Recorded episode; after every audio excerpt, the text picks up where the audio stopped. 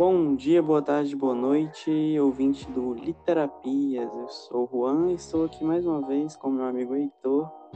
Dessa vez vamos estrear né, o quadro World of Words, que significa em português Mundo de Palavras. Chama lá, Heitor. É o trocadilho. É o trocadilho aí do inglês, né? Para quem entende, pegou. Mas de uma forma ou de outra, para quem não conhece, está aqui explicado, né? Sei que a gente pretende abordar algumas notícias a respeito da literatura, de best-sellers até notícias de, de, autores e qualquer coisa, premiações envolvidas, né? E pretendemos fazer ele mensalmente, é, sem uma data exata, pelo menos por enquanto, mas fazendo mensal, trazendo um aparato de todas essas notícias.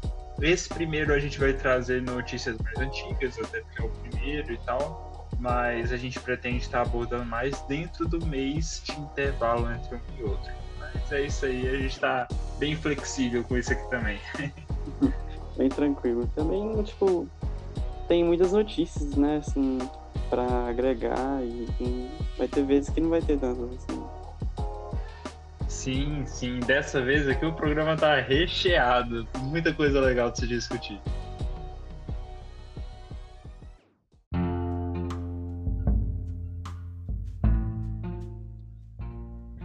Então, galera, come começaremos né, com o fim de Game of Thrones, a aclamada série de, de livros de George R. R. Martin, o autor né, de romances que foram adaptados para a série da HBO.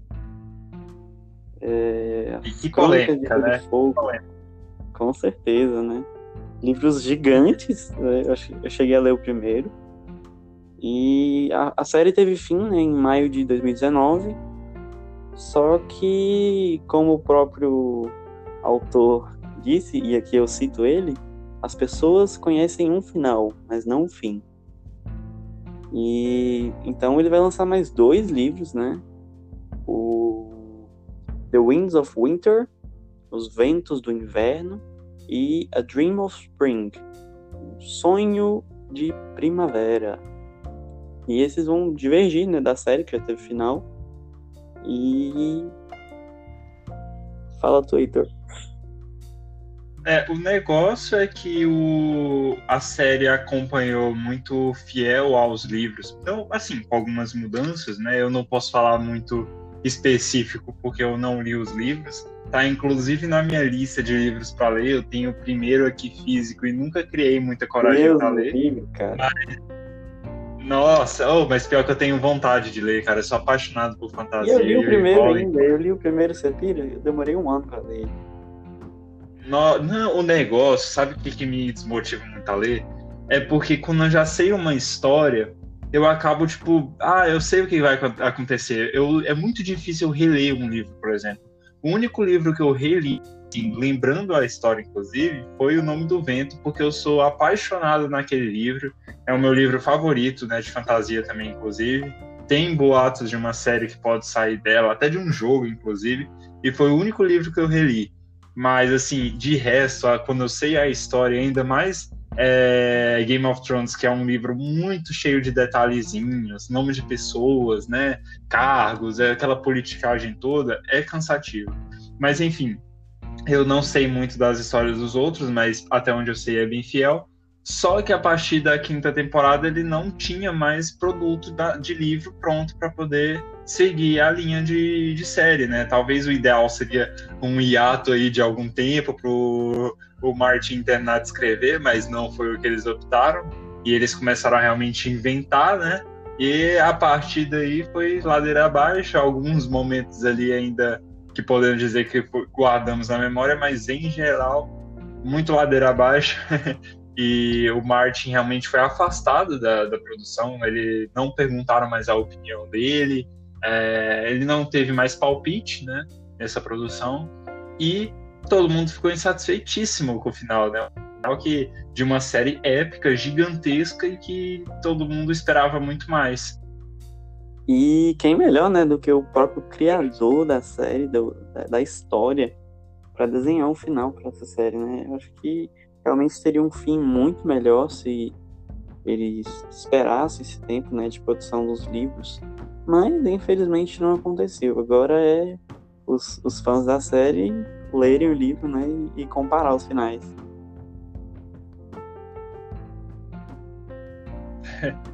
Eles podiam regravar né, o final da Agora série. É certo. Agora do jeito certo.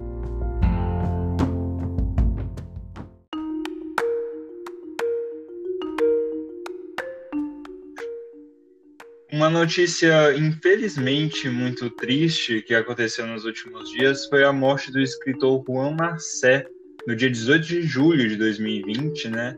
E ele faleceu com 87 anos. Ele que foi um escritor famosíssimo, um dos é, grandes nomes da literatura espanhola das últimas décadas. É, ele fazia parte da chamada geração dos 50, junto com alguns amigos, entre eles o Jaime Gil de Biedman, Carlos Barral, entre outros. É, e os seus livros eram caracterizados por uma Barcelona pós-guerra.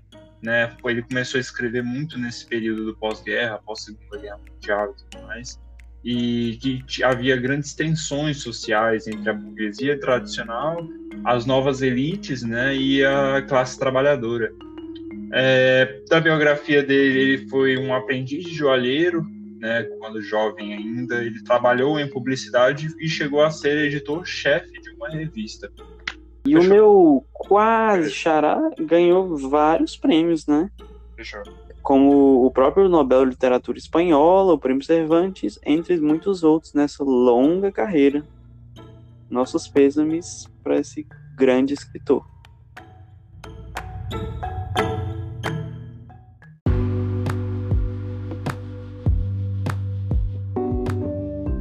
E outra notícia bastante ruim, né, assim, para os leitores e quem acompanha a literatura em si, é o adiamento da Bienal do Livro de São Paulo, organizada pela Câmara Brasileira do Livro e a Read Exhibitions, foi adiada para 2022. Eles anunciaram na, no dia 19 de julho o adiamento do, do evento por causa da pandemia de Covid-19 e os impactos, né?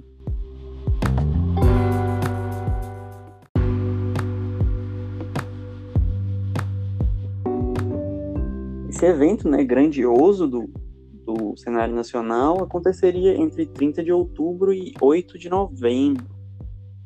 É, infelizmente é uma atitude que eu considero correta, né? A pandemia e a, a, principalmente aqui no Brasil ainda tem apresentado números alarmantes de crescimento. Então, infelizmente, é uma atitude correta, entretanto lamentável, já que vamos ter um hiato aí, né, dessa, dessa Bienal, que é um evento importantíssimo, não só em São Paulo, mas no Brasil inteiro, né, uma vez que Realmente, atrai, é uma, é uma é, escritores e leitores de todo o Brasil. Tanto como leitor quanto como escritor, né? Muitos escritores conseguiram seu sucesso através da Bienal.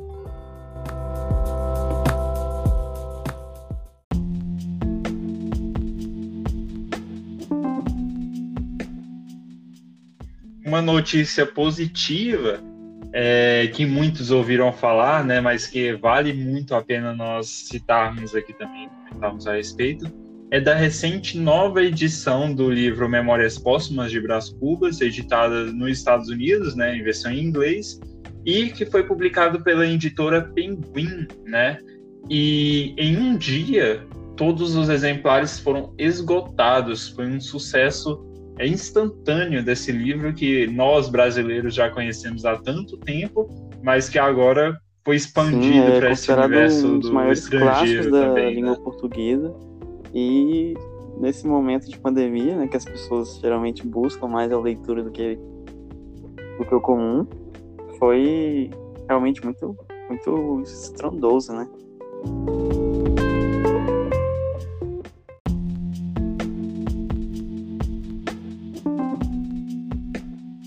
Teve muito brasileiro fazendo piada disso, falando que agora os estadunidenses iam sofrer o que a gente sofreu tentando entender esse livro na escola, né?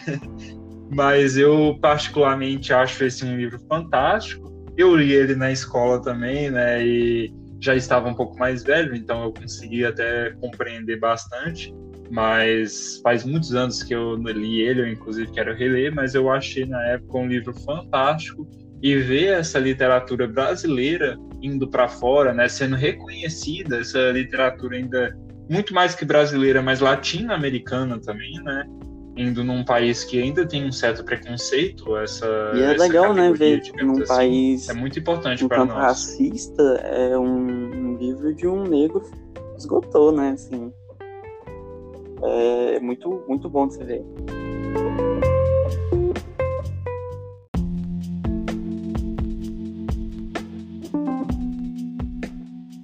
E detalhe, esse lançamento aconteceu sete dias depois do início dos protestos contra o George Floyd. Então, era uma época exatamente que é, essas questões raciais Olha, eu estavam acho que o e ainda não estão foi né, contra o George Floyd, foi a favor, você não acha?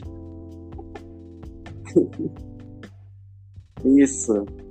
A favor, né? Eu, Por causa eu, do George Floyd, eu quis dizer, né? que ainda não li esse livro. Quando eu comprei ele, eu estava começando a adquirir o hábito da leitura. E não foi algo muito que incentivasse a leitura, sabe? A linguagem é um pouco difícil. E eu escolhi deixar ele um pouco para depois, mas eu acho que eu já vou pegar ele e fazer de novo. Sim. E uma coisa que eu queria citar aqui também é porque isso é uma notícia já antiga, né, mas que vale a pena já que é um livro do Machado de Assis, igual a gente falou, ele é um escritor negro e durante muito tempo a imagem dele, a fotografia da, da a biografia dele nos livros e tudo mais era uma fotografia esbranquiçada, né, para exatamente enquadrar ele, facilitar a vida dele, digamos, numa época que o Brasil ainda e ainda é muito racista, mas era ainda mais racista, né? E que uma o, a faculdade, né, a organização Zumbi dos Palmares, eles fizeram uma adaptação dessa foto colorida, que foi feita isso é uma coisa antiga, né? Foi em 2019 mas que já apresenta essa versão colorida da imagem dele como uma pessoa negra nessa nova edição. Então isso é uma vantagem, uma evolução muito grande nesse sentido também.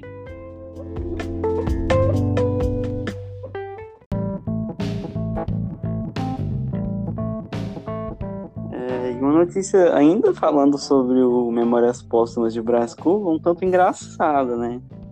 É, recentemente, né, o governador de Rondônia incluiu o livro já citado numa lista de livros banidos. Segundo ele, é um livro muito assustador, né? Foi bastante é... esse fato na época.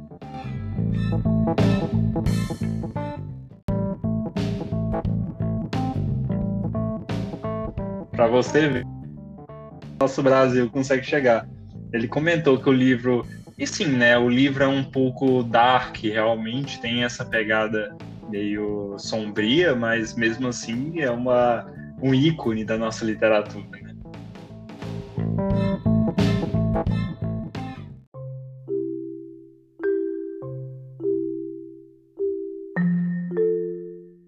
Uma outra notícia triste e recente foi a morte do escritor Sérgio Santana, vítima de Covid-19 que faleceu aos 78 anos de idade.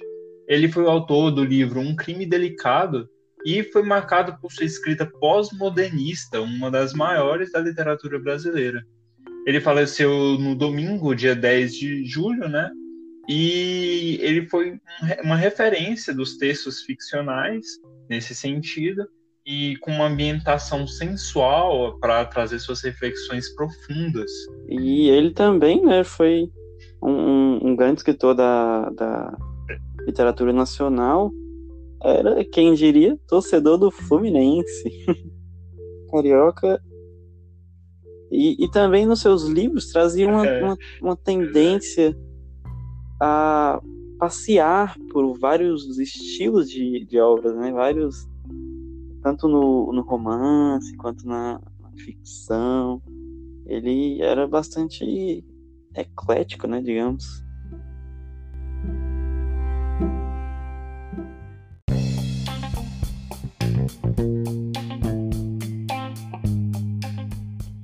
Agora sobre a série do Senhor dos Anéis, né? O filho do escritor, o Christopher Tolkien, renunciou né, o cargo do diretor da Tolkien State e da Tolkien Trust, que são as empresas da família, né? E em 2017 a Amazon adquiriu os direitos para a televisão por 250 milhões de dólares. Uma quantia bem considerável, né, Heitor? Nossa, com certeza. Ah, mas é claro, né? É Senhor dos Anéis é uma série já milionária, né? Com os filmes que tiveram, e assim, com os livros principalmente, né? Então, assim, com certeza isso não foi um gasto, foi um investimento para a Amazon. E prova disso é a série que já está prometida há muito tempo, né? Assim, já existem boatos de sua produção e que agora é algo bem mais concreto de fato. É, já existe, inclusive, publicado o orçamento que foi investido na série, que foi um bilhão de dólares só para a primeira temporada. Foi o maior investimento feito na história e só para medida de comparação, a última temporada do Game of Thrones, que assim, pode não ter tido um roteiro lá, um roteiro, uma história, né, um final excelente, mas em efeitos especiais foi fantástica. E ela teve só 90 milhões. Uma misturuca comparados aos 1 bilhão de dólares que está recebendo essa primeira temporada dessa série dos Seus Anéis. Acho que ele vai pegar todos os melhores atores do mundo e colocar na série. Porque, meu Nossa, Deus, pensa. vai ter, vai ter Tom Cruise, vai Hum. ter. Vamos esperar um elenco de peso aí, hein? Não, realmente, a Amazon trazendo novamente várias é, produções bem interessantes, né? Sim, temos várias outras adaptações, tanto dos livros quanto dos quadrinhos. Sim, e o momento pede por mais fantasias, né? Nós finalizamos recentemente Game of Thrones com um ápice já muito grande de, do universo da fantasia no cinema, né? E em telas de TV também. E infelizmente não nos satisfez, né? Devidamente. É, mas essa série do Senhor dos Anéis está deixando a desejar. Falando deixando a desejar, não, tá criando expectativa no caso, né? Game of Thrones não deixou a desejar. Isso. É, mas falando um pouco mais da série, ela provavelmente né, vai rodear a Segunda Era, né, que o universo de Tolkien é simplesmente muito grande, fantástico nesse sentido. Ela passaria durante a Segunda Era, que dá mais ou menos é, 4 mil anos antes da fo- formação da Sociedade do Anel, o primeiro filme da série.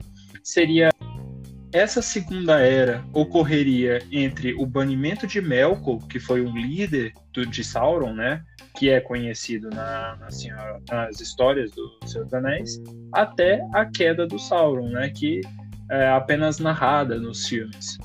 É, os, quanto ao boatos da, do lugar onde vai ser produzido, ele é provavelmente tido na Nova Zelândia, né? que é a- o local que o próprio Tolkien definiu como sendo mais próximo da Terra-média que ele idealizou.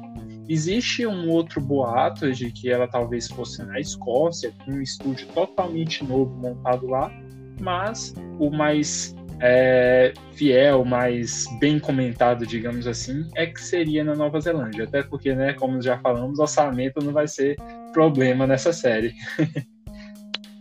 Realmente, e trazendo um orçamento tão grande, eles conseguem, assim, montar um, um estúdio do jeito que eles quiserem, né?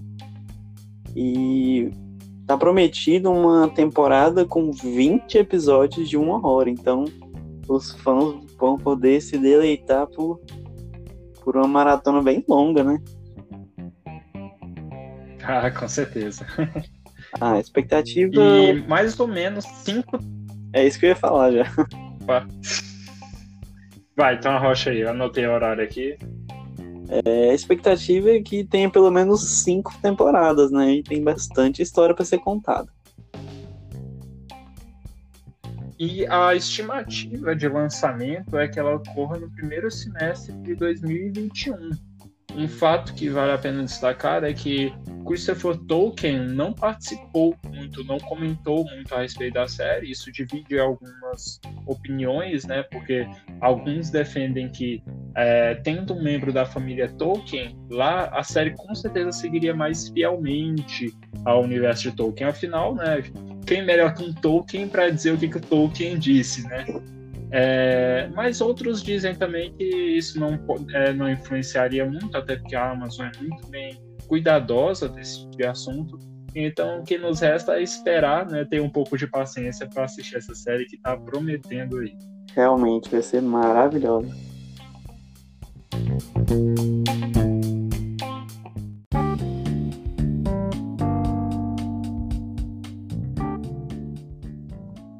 Mais uma notícia maravilhosa para quem ama assistir, a televisão, né, as séries aí que muito populares hoje em dia, é a série que está sendo adaptada de Percy Jackson, né? Percy Jackson que teve dois filmes que prefiro fingir que foram um delírio coletivo, como eu vi um cara no YouTube comentando, inclusive, infelizmente não lembro o nome da página dele agora fazer essa propaganda, mas é, a série vai ser um reboot da história do Percy Jackson, ou seja, vai começar novamente do zero, né? Havia-se um boato de que poderia ser é, uma animação, muitos desejavam para que fosse uma animação, inclusive, né? Acho que encaixaria bem é, a série para esses padrões de animação, mas no final de contas foi decidido por um live action, né?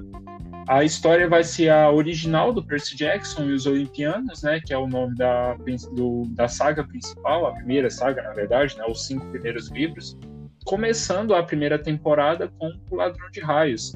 A teoria é que fossem cinco temporadas, uma para cada livro da, da saga.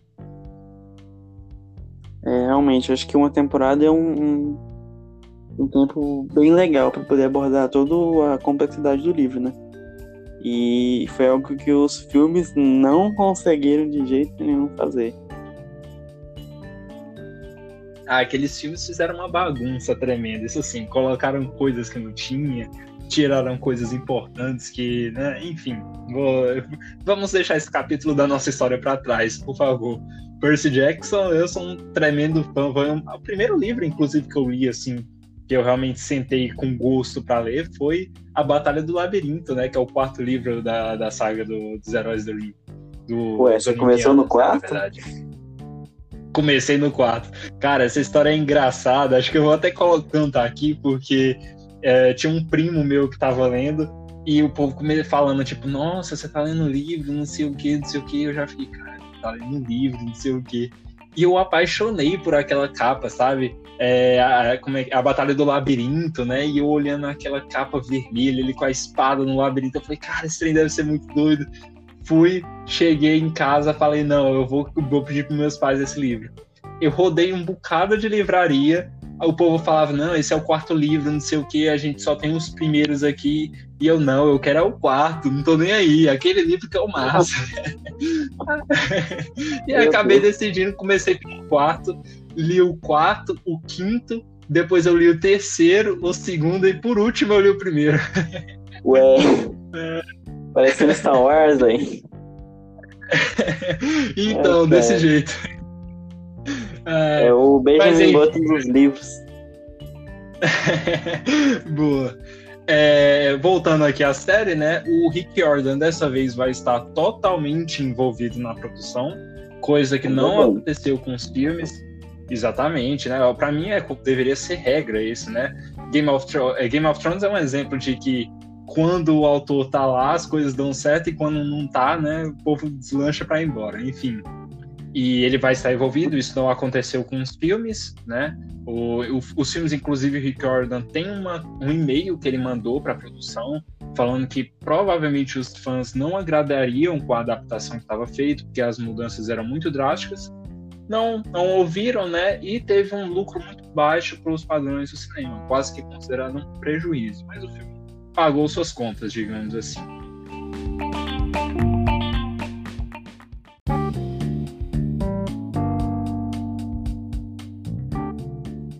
É, e além disso, essa, essa adaptação vai demorar um pouco, né? Vai estar prevista para o final de 2022 e início de 2023.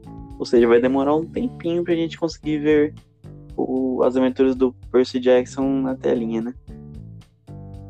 É, vamos ter que ser pacientes. Além disso, né, o Rick Jordan é, vai ser o roteirista oficial também, né, tem esse detalhe. E ele publicou, inclusive, uma foto, né, é, colocando assim o, o projeto do roteiro, assim, a capa do projeto, né, de base, assim, só para atiçar a curiosidade dos fãs. E um detalhe importante também é que dessa vez o elenco vai seguir a idade fiel dos livros. Se não me engano, Percy e seus amigos têm 13 anos de idade no início da série, a cada ano do livro é um ano a mais de idade, né? Então vai ser bem interessante, inclusive, acompanhar a evolução desses atores, né? De 13 anos até, quem sabe, os 18, que seria o último, acho que 18 anos que ele tem no último É, seria legal fazer uma série por ano, sabe? Assim, um, um crescimento Sim. real. É, dá tempo de produzir, né? Não, seria perfeito. É meu sonho de consumo com o Percy Jackson. Não tão agradável para os fãs né, esperarem, mas assim, acho que vale a pena ter um conteúdo ah, bem, bem elaborado, bem feito se for bem produzido, eu não me importo de esperar um ano, não. Tô tranquilo. Só espero uma série épica com, esse, com essa história fantástica, esse universo fantástico.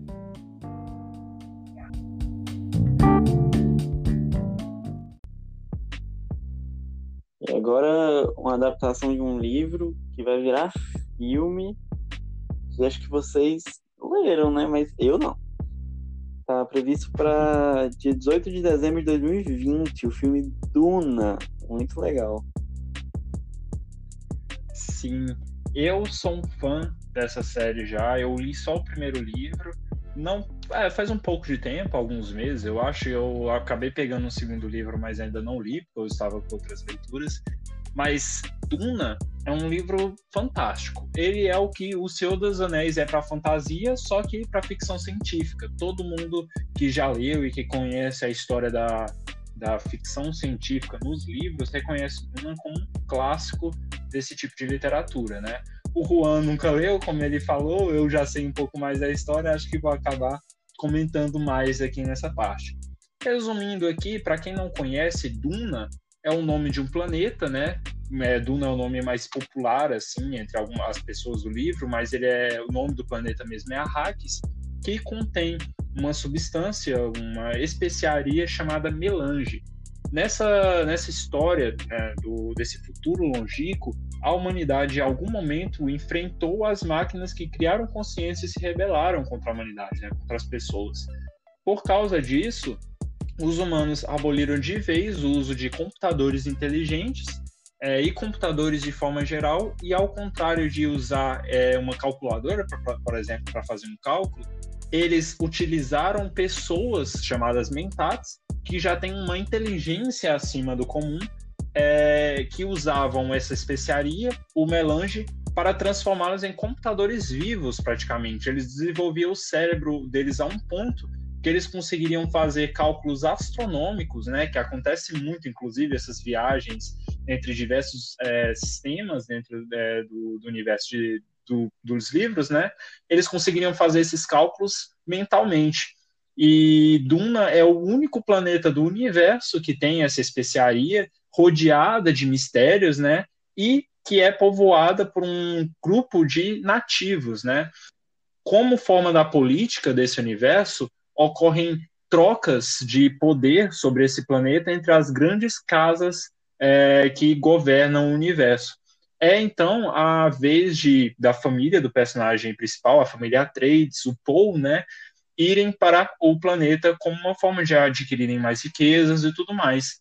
E nisso ocorre uma série de tramas que é simplesmente fantástico. Qualquer detalhe que eu citar aqui é praticamente spoiler de tão minucioso que é cada detalhe do livro mas de forma geral é basicamente isso para aqueles que não conhecem.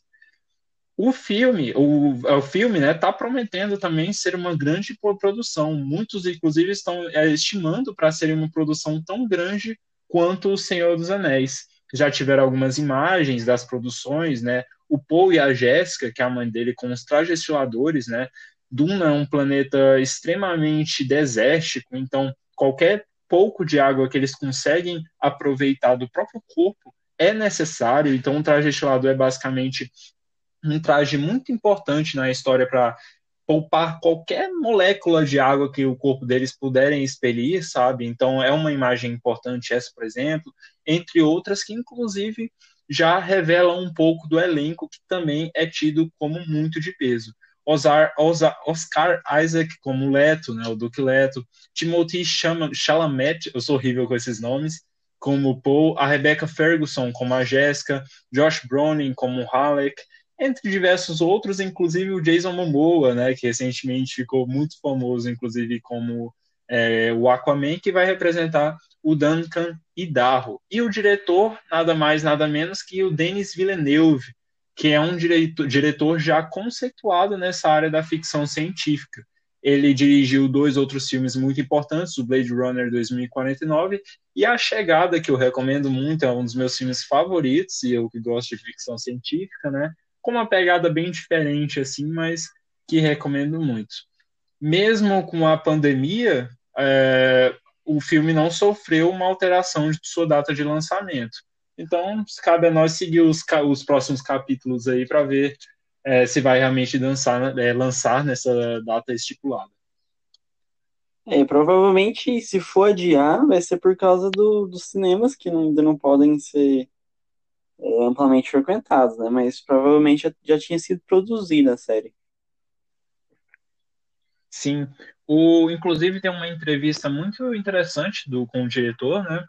Ele falando da ideia da produção dele do filme e que ele leu o livro quando era adolescente, inclusive, e para ele que tipo começou sem ser na ficção científica, porque a ficção científica exige um orçamento grande, ele não tinha esse orçamento, mas que o projeto dele de vida sempre foi é, dirigir Duna, e assim que houve o projeto para dirigir esse filme, ele foi imediatamente convidado e ele disse que foi inclusive a entrevista mais rápida da vida dele, que ele só disse sim, independente de qualquer coisa, ele só queria é, dirigir esse filme. Então a gente vê um diretor que tem muito tá muito disposto a fazer a história dos sonhos dele, da vida, da carreira dele, né? Então podemos esperar muito isso e ele realmente falou que já tinha filmado boa parte do filme, ele só tinha deixado algumas cenas específicas para serem filmadas depois, por questões de adaptação do, do ator ao personagem, muitos diretores fazem isso, né, deixarem cenas muito marcantes para serem dirigidas por últimos, que por último que o ator já está adaptado, mas que o filme já estava praticamente filmado e só a edição que mesmo assim foi afetada, mas que poderia ser feita remotamente, digamos assim.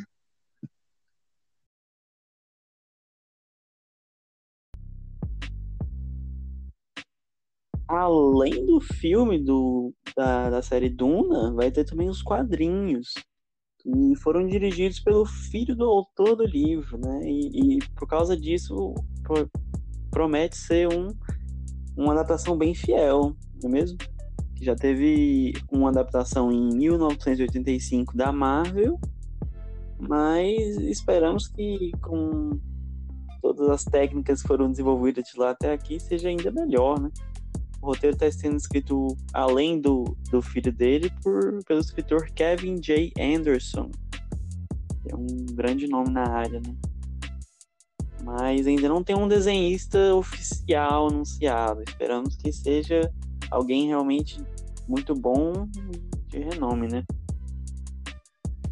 Sim, eu não, não posso dizer que sou um leitor muito assíduo de quadrinhos, assim, tem até alguns que eu tenho interesse, mas nunca parei muito para ler, é uma coisa que eu acho que eu tinha, inclusive, que buscar mais, por curiosidade, para desenvolver uma área nova, né? Mas isso aí me animou de um jeito ou de outro, e vai que esse aí não seja a minha porta de entrada para os quadrinhos, né, não?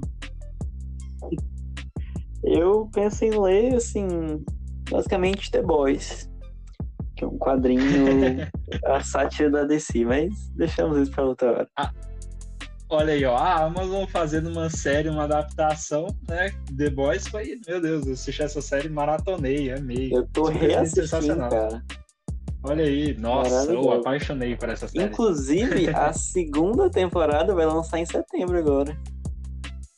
Olha aí, eu não sabia disso, cara. É, é aprendendo, descobrindo os trem aqui na hora. Realmente, eu tô reassistindo porque vai ser foda. O trailer tá fantástico. Boa, boa. Nossa, eu, eu, com certeza vou assistir. Recomendação aí também do Literapias para fora da literatura.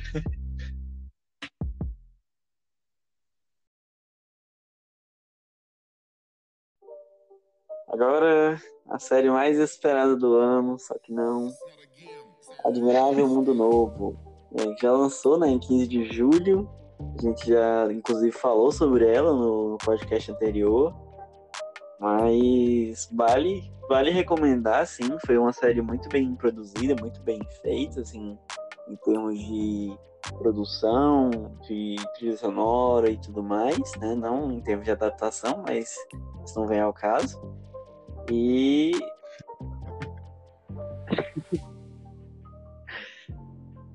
e é isso, né? Tem muito o que falar. é, a gente já comentou ela bastante lá na, no nosso podcast sobre o Admirável Mundo Novo, né? E ela tá na segunda parte, inclusive, né? Ou é na primeira ainda do, do podcast? Não lembro agora. Segunda. Acho que tá na segunda mesmo. E assim, se você quiser ouvir mais a respeito dela, a gente debateu bastante, mas a gente divergiu, né? O Juan esperava uma, uma série mais fiel, né? Eu já gostei bastante, porque realmente muda bastante a história, mas o que eu gostei dela é porque ela adapta muito as, a ficção científica para os nossos moldes de ficção científica de hoje, né? O Juan já esperava uma ficção científica mais fiel ao que é apresentado no livro. Mas igual ele falou, como produção de TV ficou fantástico.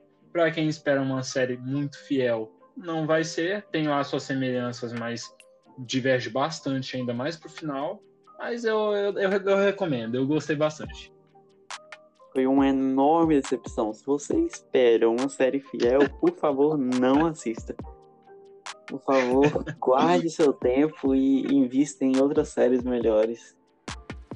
Mas acho que se você já ouviu o podcast anterior, você tá cansado de tanto eu falar isso. Então, seguimos para o próximo é Isso.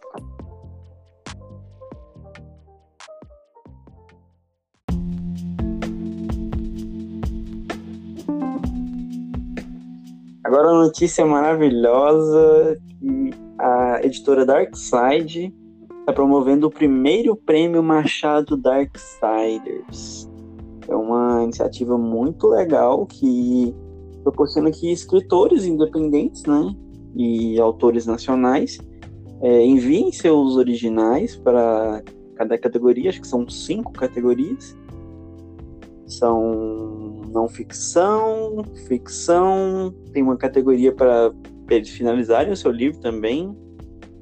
É, eu peguei aqui exatamente as cinco categorias é, o nome delas aqui está separado em romance em contos, histórias em quadrinhos, obras de não ficção, outras narrativas e desenvolvimento de projeto. Isso mesmo. Heitor mais uma vez salvando a gente aqui.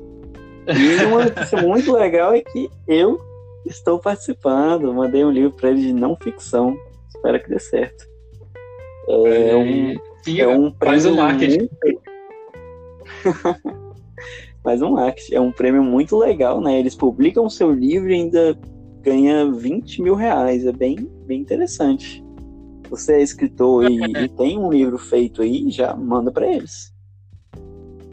Eu agora fiquei em dúvida, não é 20 mil reais. Eu pensava que era 20 mil reais em edição, assim. Os 20 mil reais investidos na edição, não é não?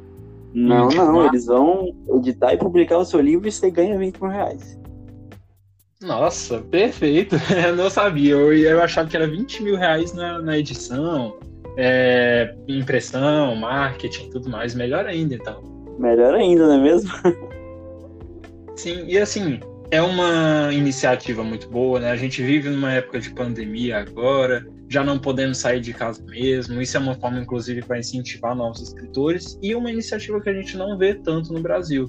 Pode ser que eu também não esteja muito por dentro desse tipo de iniciativa e tudo mais, mas é a primeira que eu ouço assim falar com pelo menos um prêmio tão grande assim, né? 20 é, realmente não, não é todos os dias que você vê por aí.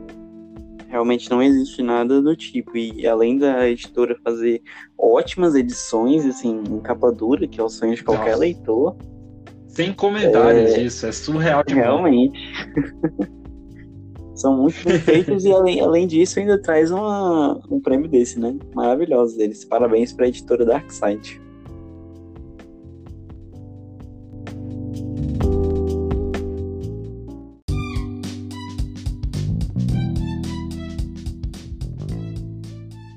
Então, a gente comentou recentemente de Admirável Mundo Novo, né? E uma obra que é, digamos, oposta, né, antagônica, que é uma, no caso uma utopia, né, uma antagônica do Admirável Mundo Novo, é A Ilha do mesmo autor, né, o Aldous Huxley. E há boatos, né, boatos não, a confirmação no caso que haverá uma série, uma série não, desculpa, um filme, né, interpretado inclusive pelo Leonardo DiCaprio. Não tem muitas informações, nós tentamos buscar mais, inclusive, essas, essa, esse conteúdo no, na internet, mas não encontramos tanta coisa. Só essa manchete, digamos assim, né? De, dessa produção que está por surgir aí. É, realmente, é um livro muito interessante, né? Faz parte da, da vasta obra do, do Huxley e é realmente vai trazer um contraste com a produção da série do Admirável Mundo Novo. Isso é bem legal de ver. Ainda mais com a atuação do, do grandíssimo autor Leonardo DiCaprio. Eu ainda não li A Ilha. Eu, na verdade, tinha até muito interesse em ler é, utopias. Eu nunca, acho que eu nunca li uma utopia, né? A gente vive muito uma época de distopias e tudo mais. Mas, assim, é um, uma parte interessante também de parar para ver uma utopia, né? Eu quero ler, inclusive, antes de lançar o filme e tudo mais. E tá aí, né? Uma nova informação, um novo e conteúdo, uma nova adaptação. Nós, do Literapias, nós do Literapias prometemos para vocês que ainda esse ano haverá uma resenha e um podcast sobre esse livro. Eu vou Ixi, obrigar o leitor tá se comprometer, né? Então fechou, combinado, tá aí. Nossa, nosso, ficamos devendo essa aí pra vocês. E o livro é bem grande, né? Ele tem 400 páginas. Eu olhei na, na Amazon. 400 páginas, muito, Sério? muito bom. Ah, eu pensei que era menor. Eu, o enredo dele, eu sei que ele é um cara que cai numa ilha, ou é náufrago, alguma coisa assim. Chega numa ilha que tem um sistema perfeito de sociedade, né? inclusive com uma droga igual a da, da do Admirável Mundo Novo, mas essa que permite entrar na própria consciência, né, no seu próprio eu interior. Eu achei isso muito interessante. Cara, o cara viajou demais mesmo. É, tava tendo overdose de LSD. Quem ouviu o nosso podcast entendeu a piada.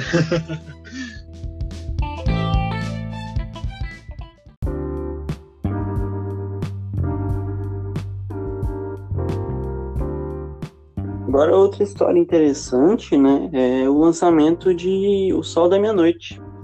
The Midnight Sun foi lançado pela Stephanie Meyer, né, autora de Crepúsculo, e é uma, uma, uma história que conta a perspectiva do Edward Cullen, nosso vampiro favorito. Era para ter lançado logo depois de Amanhecer, mas aí vazou os rascunhos dos dois primeiros capítulos e ela adiou. Depois decidiu colocar o, o, os capítulos vazados no seu site.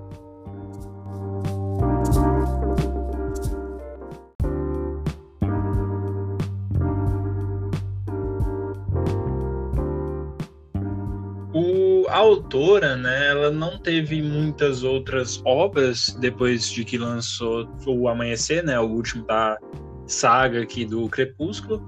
E é, mas ela ainda lançou uma pequena história, né, baseada no Eclipse, uma história paralela assim, né, que se chama A Breve Segunda Vida de Brit Tanner, uma história de Eclipse. Para falar a verdade, eu não conheço muito da saga, eu nunca li nem os filmes, eu acho que eu só assisti o Crepúsculo, talvez o Lua Nova há muito tempo, não lembro. Mas nunca fui um grande fã, peço desculpa aos fãs aí. Mas é um fato interessante, né? Ela lançar esse livro que tinha sido cancelado por causa dessa, dessa, é, desse trem, desses 12 capítulos que vazaram. E juntamente com isso, ela anunciou recentemente também que haverá mais dois livros continuando essa saga, esse universo dela. Que para os fãs, né? Uma novidade excelente aí.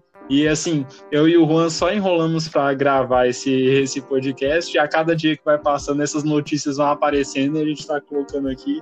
Mas a gente vai se acertar com essa, esse, esse quadro de notícias ainda, calma. Vai dar certo um dia, vai dar certo. Mas a gente vai, vai trazer certo, notícias bem interessantes para vocês e do mundo da literatura e espero que vocês gostem. Dê um feedback pra gente também.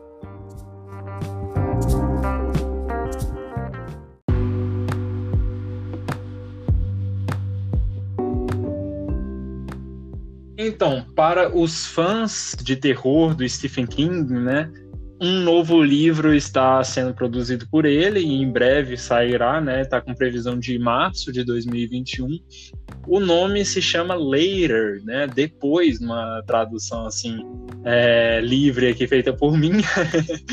e vai contar uma história, né, de uma criança que terá poderes, né? É o enredo básico assim que ele detalhou, como vai falar o Juan. Sim, tem uma sinopse bem interessante, né? Traz uma história que o Stephen King mais uma vez vai arrasar. o Jamie Cochran é filho de uma mãe solteira e basicamente quer uma, ter uma infância normal. Só que ele não é uma criança normal, ele tem um dom, né, que a mãe dele insiste que ele tem que se esconder.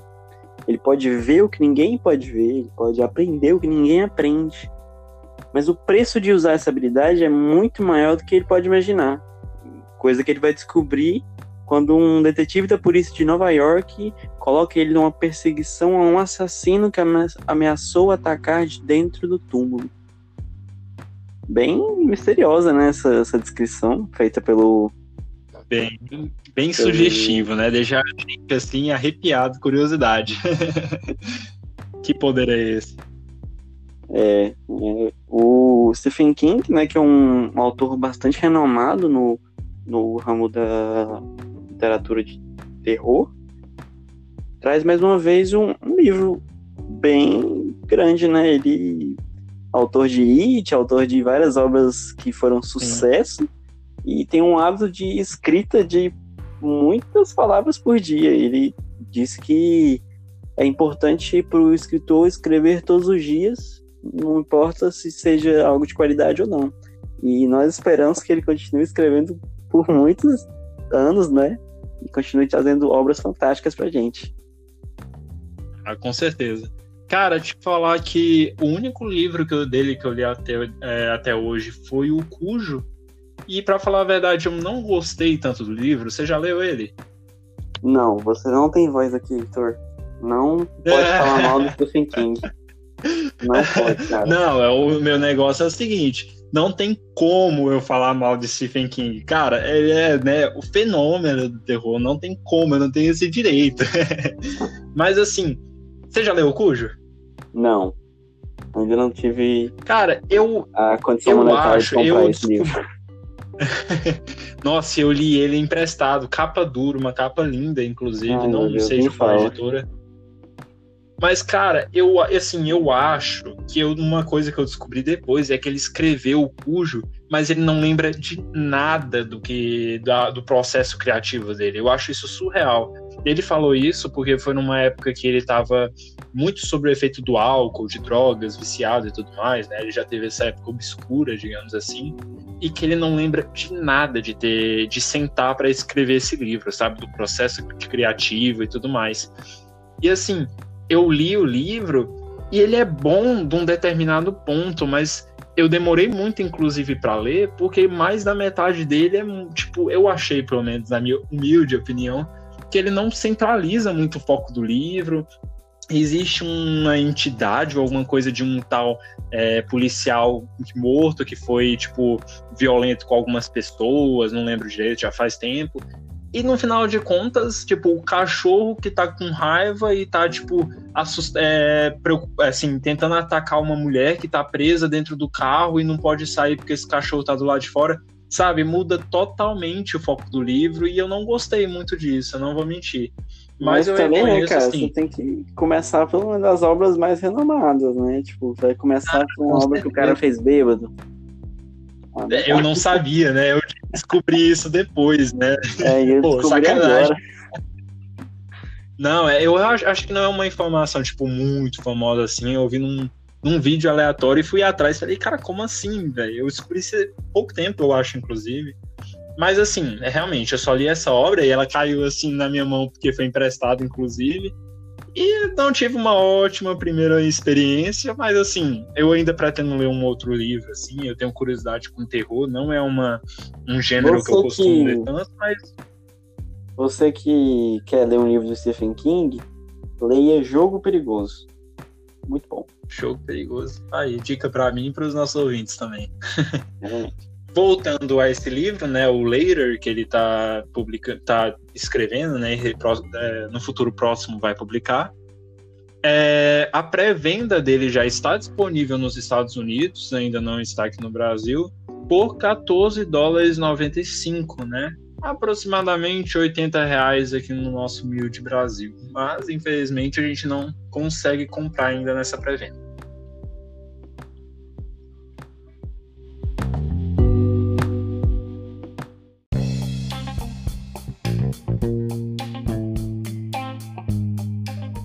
Outra notícia, né, é que saiu o segundo livro da Caixa de Pássaros. Foi um livro, né, que com a, a adaptação para o cinema feito pela Netflix, né, cinema assim, não sai no cinema, literalmente, né, Netflix. Nunca vi um filme da Netflix que foi pro cinema, né, sempre vai pra Netflix, mas enfim. é...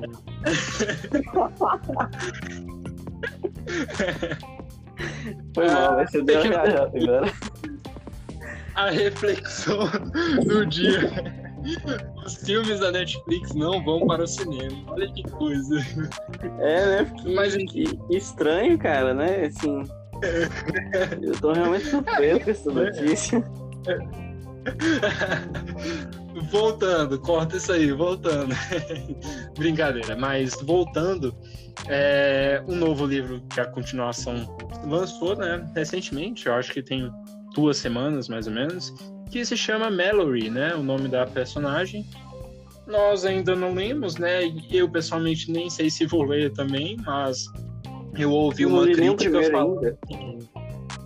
Cara, eu gostei muito do primeiro. Eu recomendo o primeiro. Eu acho que ele ficou muito pop, assim, sabe? Tipo, muito conhecido do dia pra noite. E eu tenho um certo trem com esses livros que fica muito conhecido, assim, do dia pra noite, sabe?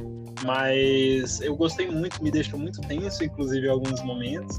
E eu recomendo para quem é fã de suspense, pra, tipo, um terror psicológico, assim, sabe? Mas lançou essa continuação. A crítica foi que, que eu vi foi que muita, muitas pessoas esperavam que ele fosse aprofundar no universo, explicar o que estava acontecendo, mas que não entrou tanto nisso, o que é uma coisa ruim, né? Considerando que já é o segundo livro e não explica os motivos do porquê o mundo tá como tá lá. Mas fica aí esse comentário um pouco vago nosso, que realmente não tenho muita propriedade para falar, mas Mallory lançou recentemente. Então chegamos ao fim desse episódio e se você gostou, compartilhe com os amigos. Se você não gostou, compartilhe do mesmo jeito, né? Que a gente quer que chegue no maior número de pessoas possível e nos dê um feedback também. Nos vemos no próximo episódio. Nossa, com certeza. Feedback é o que a gente mais pede.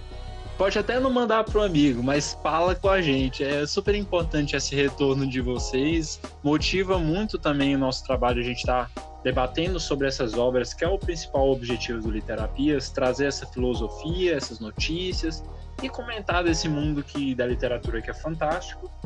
Ficamos por aqui dessa vez, a gente se compromete a organizar melhor esse quadro de notícias, né? A gente demorou muito para lançar ele, mas vamos consertar isso aos poucos. Mas muito obrigado por sua audiência, espero que continue conosco, compartilhe para os nossos amigos. Boas leituras e até o próximo podcast.